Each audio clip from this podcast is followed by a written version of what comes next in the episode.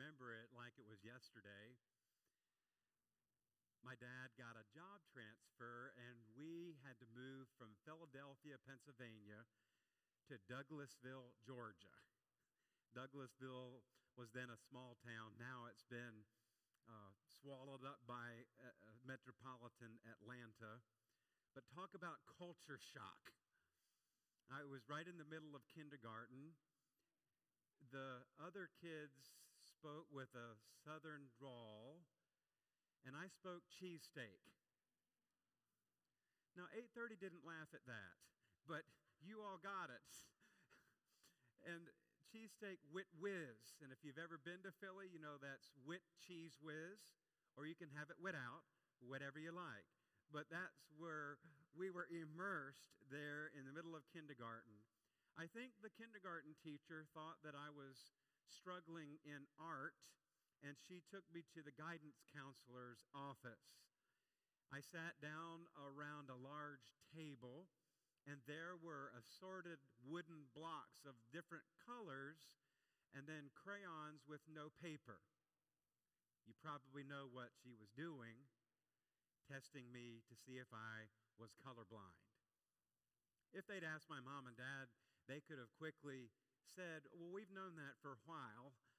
But they were doing their job because I was a new student in a new school in the middle of the year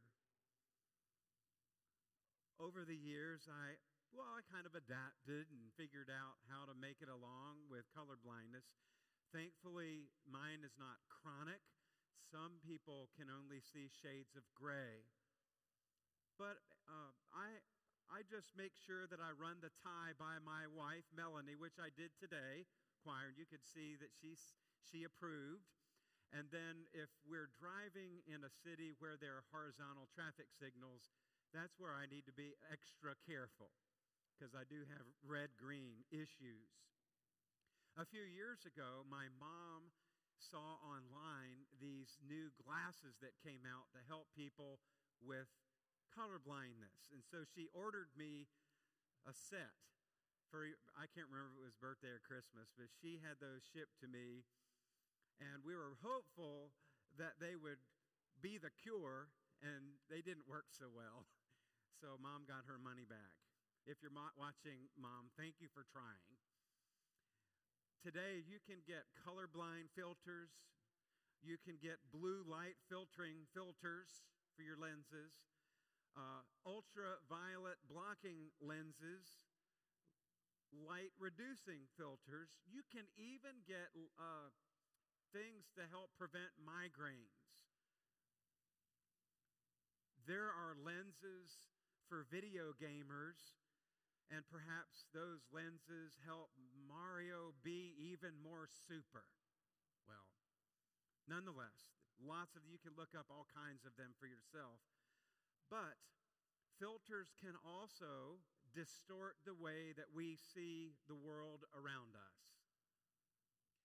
The filter, for example, of implicit bias, when we see someone of a different skin tone or language or nationality or ethnicity and so forth.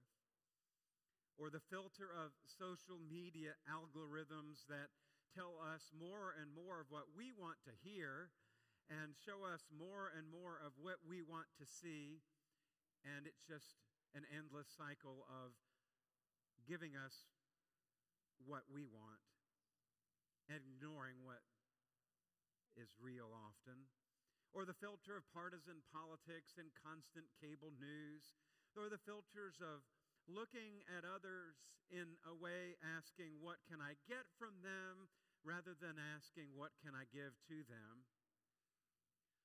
I want to suggest today that we only need one filter as Christian people, just one the filter of the Golden Rule.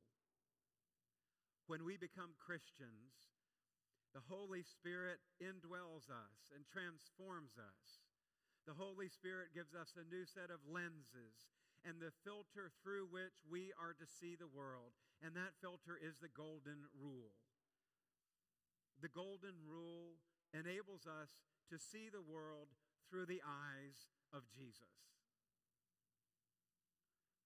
Within the first year of his ministry, Jesus gathered with his disciples up on a mountain's top of a mountainside and began to teach them. Many people crowded around to hear what he was saying to his disciples, what this new radical rabbi was all about. He said things like, Blessed are those who hunger and thirst for righteousness, for they will be filled. He said, You are the salt of the earth, and you are the light of the world. Turn the other cheek. If they ask for your tunic, give your cloak too. Walk the second mile. Love your enemies. He taught them to pray, Our Father who art in heaven, hallowed be thy name. He said, Don't worry about tomorrow because each day has enough trouble of its own. Do not judge, lest you be judged. The measure that you use will be the same one used on you. He reminded them to be careful of false prophets all of this and more in the Sermon on the Mount, but there was one principle that was woven all through, and he continued come back in one way or another. And finally, close to the end, he gave it to them. And he said it with clarity and focus. So, or therefore, in everything, do to others as you would have them do to you. For this sums up the law and the prophets. Matthew 7 and verse 12, the golden rule. Sure, the rabbis had said similar things, but they were more in a prohibition type of command, and more negatively driven, like the thou shalt nots in the Ten Commandments. But what Jesus said was fresh and new, and it changed everything. A few other translations, like the New American Standard, treat people the same way you want them to treat you. The New Living. Do to others whatever you would like them to do to you. The message paraphrase. Here is a simple rule of thumb guide for behavior. Ask yourself what you want people to do for you, then grab the initiative and do it for them. Jesus sums up the entire Sermon on the Mount in one sentence. In one phrase, he distills it so that it is easy to remember. It's sort of the ultimate elevator speech. The law and the prophets summarized in one easy to memorize phrase. The golden rule would enable the disciples to reflect God's love and light in the world long as they practiced it, God's light would shine through. If only it were as easy to live out as it is to memorize. Can you identify with that like I can? If only it were so easy to live out as it is to memorize. American poet Edwin Markham, who was born in 1852 and died in 1940, offers words to fellow strugglers along the way. He said, We have committed the golden rule to memory. Let us now commit it to life. It's not easy, but with God's grace and help, well, we can sure give it our best. The Golden Rule taps into what we established last Sunday when we studied the Old Testament story of Hagar in Genesis chapter 16. If you were away from us last week or haven't had a chance to see it on our website, I encourage you to go back and read Genesis 15 and 16 to get the bigger picture. But briefly, the story of Hagar was that she was maidservant to Sarai. Sarai was married to Abram. Abram and Sarai were unable to have children. So Sarai gave her maidservant servant Hagar over to Abram, and there would be a child born that would hopefully be the heir to the family, to continue along the blessing. And when this happened, there became enmity between Sarai and Hagar, and it got so bad that Hagar ran away. And it was on the desert road toward Egypt that God sent an angel and spoke directly to Hagar. He helped her in her time of need, God did. And in that encounter, Hagar gave God the name El Roi. In Hebrew, it means the God who sees me. God saw her in her plight.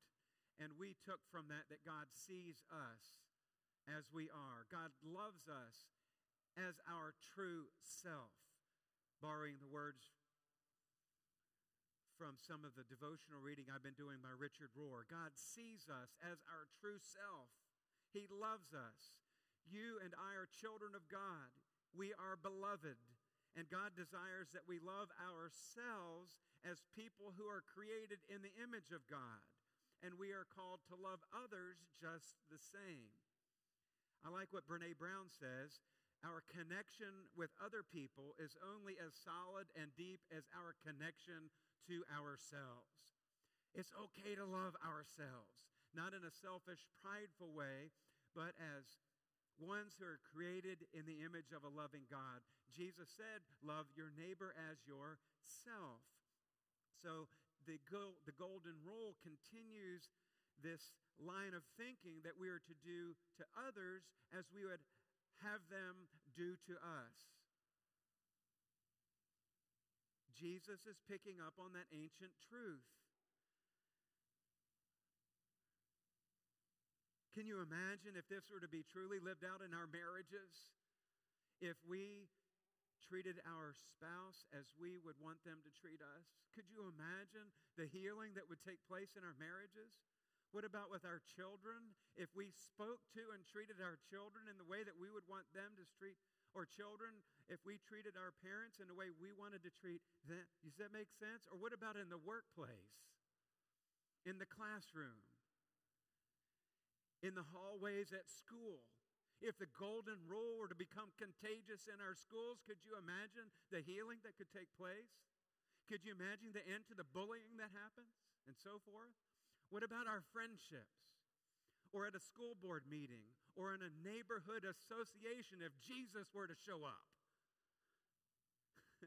in the boards of supervisors or the state legislature or in the line at Walmart or in traffic Lord, help me, or in church. Can you imagine the way things might look if Christians genuinely lived out the golden rule? Preaching to myself. We cannot expect non believers to live up to this standard. Yes, we would like all people to embrace this level of kindness and compassion and love, but we, as Christians, we are infilled and indwelt by the Holy Spirit, and we therefore know the way. We belong to one another. We treat one another in this way because we belong to one another. There are a bunch of one another statements in the New Testament. We are to encourage one another, to bear one another's burdens, to teach one another, to forgive one another, to understand one another. Understanding is part of our guiding North Star statement loving, understanding, and empathizing with the, our community and the world. We're to pray with and for one another. We're to serve one another. Not only would people be more kind and loving toward one another if they embrace this, but people just might be happier too. A fascinating study on the principle of the Golden Rule was conducted by a man named Bernard Rimland. He was the director of the Institute for Child Behavior Research. He founded, he had a child who they determined was autistic. And he founded two advocacy groups the Autism Society of America and the Autism Research Institute. He did a, a very uh, uh, much of an in depth study on happiness as it relates to the Golden Rule. And his survey found that ha- the happiest people are those who help others. The happiest people are those who help others. In categorizing his results, he found that all the people labeled happy were also unselfish. And he wrote this Those whose activities are devoted to bringing themselves happiness are far less likely to be happy than those whose efforts are devoted to making others happy. The happiest people are those who help others. And he concluded Do unto others as you would have them do unto you. Mother Teresa said it this way spread love everywhere you go. First of all, in your own house. Let no one ever come to you without leaving better and happier. Be the living expression of God's kindness kindness in your face, kindness in your eyes, kindness in your smile, kindness in your warm greeting. The happiest people are those who help others. The happiest people are those who live out the golden rule. We may not always feel happy, but we are content. Like Kenneth. Kenneth was uh, in junior high school, and he was excited and eager about participating in the day of Special Olympics. His parents cheered expectantly from the stands as he ran his race, and he was so proud of his ribbon when he won first place. Cheers from the crowd and his parents, you can imagine. And in his second race, he was out in front and was about to win. And then Kenneth stopped. And he stepped off of the track, and another young person received first place and its ribbon. After his parents kind of went to him, Kenneth, why'd you do that? You were almost there. You were getting ready to win another ribbon. And he said, Yeah, but um, mom and dad, Billy hadn't won a ribbon yet. So I stopped. In everything, do to others as you would have them do to you. The uniqueness of the golden rule is twofold.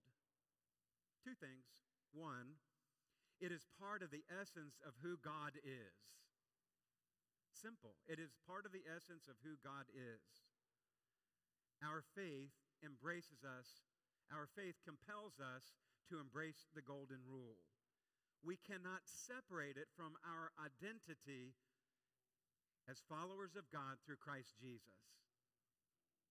Second, the golden rule exists within relationship our relationship to God as our creator and sustainer in life, Jesus, our Savior, and a relationship that we have with others. In other words, the golden rule is part of our covenant with God to love God with all our heart, mind, soul, and strength, and to love neighbor as ourselves. We Christians are held to a higher standard, and we know it. And when we fail, we know better, and we need forgiveness and God's grace to to move on. That's the good news. God always forgives when we go to God for forgiveness and gives us a fresh start. This was the driver for President Jimmy Carter. He's our 39th president, the oldest living president in the history of our country. Recently, as you know, went into hospice care at his home in Plains, Georgia, as a result of his battle with brain cancer. When President Carter was young, he was a lieutenant in the Navy. He was confronted with a very difficult decision. His father had a terminal illness, and, and President Carter had to decide whether to stay in the Navy or leave the Navy, and he and Rosalynn would go back to Plains and take over the family business in peanut farming. And he did the latter of the two. He felt God leading him in that way, and God would lead him into the public spectrum of politics as well, as you know. In his book, Living Faith, he talks about the critical decision that he and Rosalynn made to go back to Plains, and he writes, This set of principles, rooted in my Christian faith, has both shaped me and has been shaped by my, by my personal experiences. And it remains to this day a central element of my identity. He continues It is difficult for any of us to assess our own habits and actions objectively. Without a set of guidelines, it is not possible to acknowledge and correct the mistaken beliefs and habits that need to become a way of life. President Carter calls these guidelines guiding lights. Now, some of you all think that's the soap opera. Maybe so. But his guidelines were guiding lights. And he states that we must not set our sights any lower. These guiding lights include kindness, humility, compassion, forgiveness, mercy, and sacrificial love. President Carter states for all of us, particularly people of faith, there is a higher expectation, as expressed for me by Jesus. All things, he says, he, all things whatsoever you would that men should do to you, do you even so to them for this is the law and the prophets. Matthew 7 12. That's the version he loves. For us today, we can simply say, treat others as you would have them treat you. Do unto others as you would have them do to you. He concluded, Jesus demonstrated this in his life, how this rule should be put into practice. For Christians, it is not just one of the general rules of our religion, but President Carter says it is the rule concerning personal behavior in the world. So, what's this look like? What's the picture? I like how the Apostle Paul gives us a picture. It's like God has picked out a new wardrobe for us where Paul writes to the Colossians in chapter 3, starting at verse 12. Therefore, as God's chosen people, holy and dearly loved, clothe yourselves with compassion, kindness, humility, gentleness, and patience. Bear with each other and forgive each other. If any of you has a grievance against someone, forgive as the Lord forgave you. And over all these virtues, put on love which binds them all together in perfect unity. And whatever you do, verse 17, and whatever you do, whether in word or deed, do it all in the name of the Lord Jesus, giving thanks to God the Father through him. Do to others as you would have them do unto you.